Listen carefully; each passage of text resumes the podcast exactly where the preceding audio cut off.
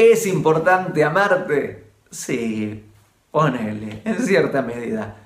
Pero amarte mucho, me amo absolutamente, me amo todo, amo mis tiempos, lo que hago, lo que dejo de hacer, cómo apoyo la taza de café sobre la mesa y dónde guardo los platos y cómo distribuyo la comida dentro del refrigerador.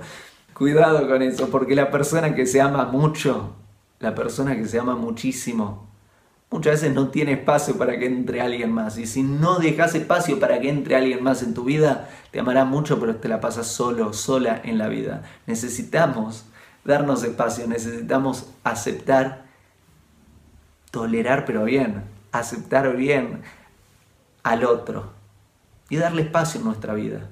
Y para eso, no tanto amor, yo todo como yo quiero, sino un poco más de, no se trata solo de mí, somos más de uno en este mundo.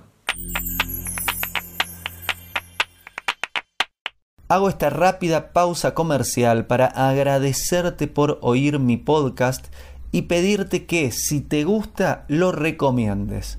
Si te gustaría adquirir alguno de mis libros, podés encontrarlos en su formato físico y digital en Amazon y en su formato audio en Audible. Gracias y que continúes disfrutando del contenido que tengo para vos.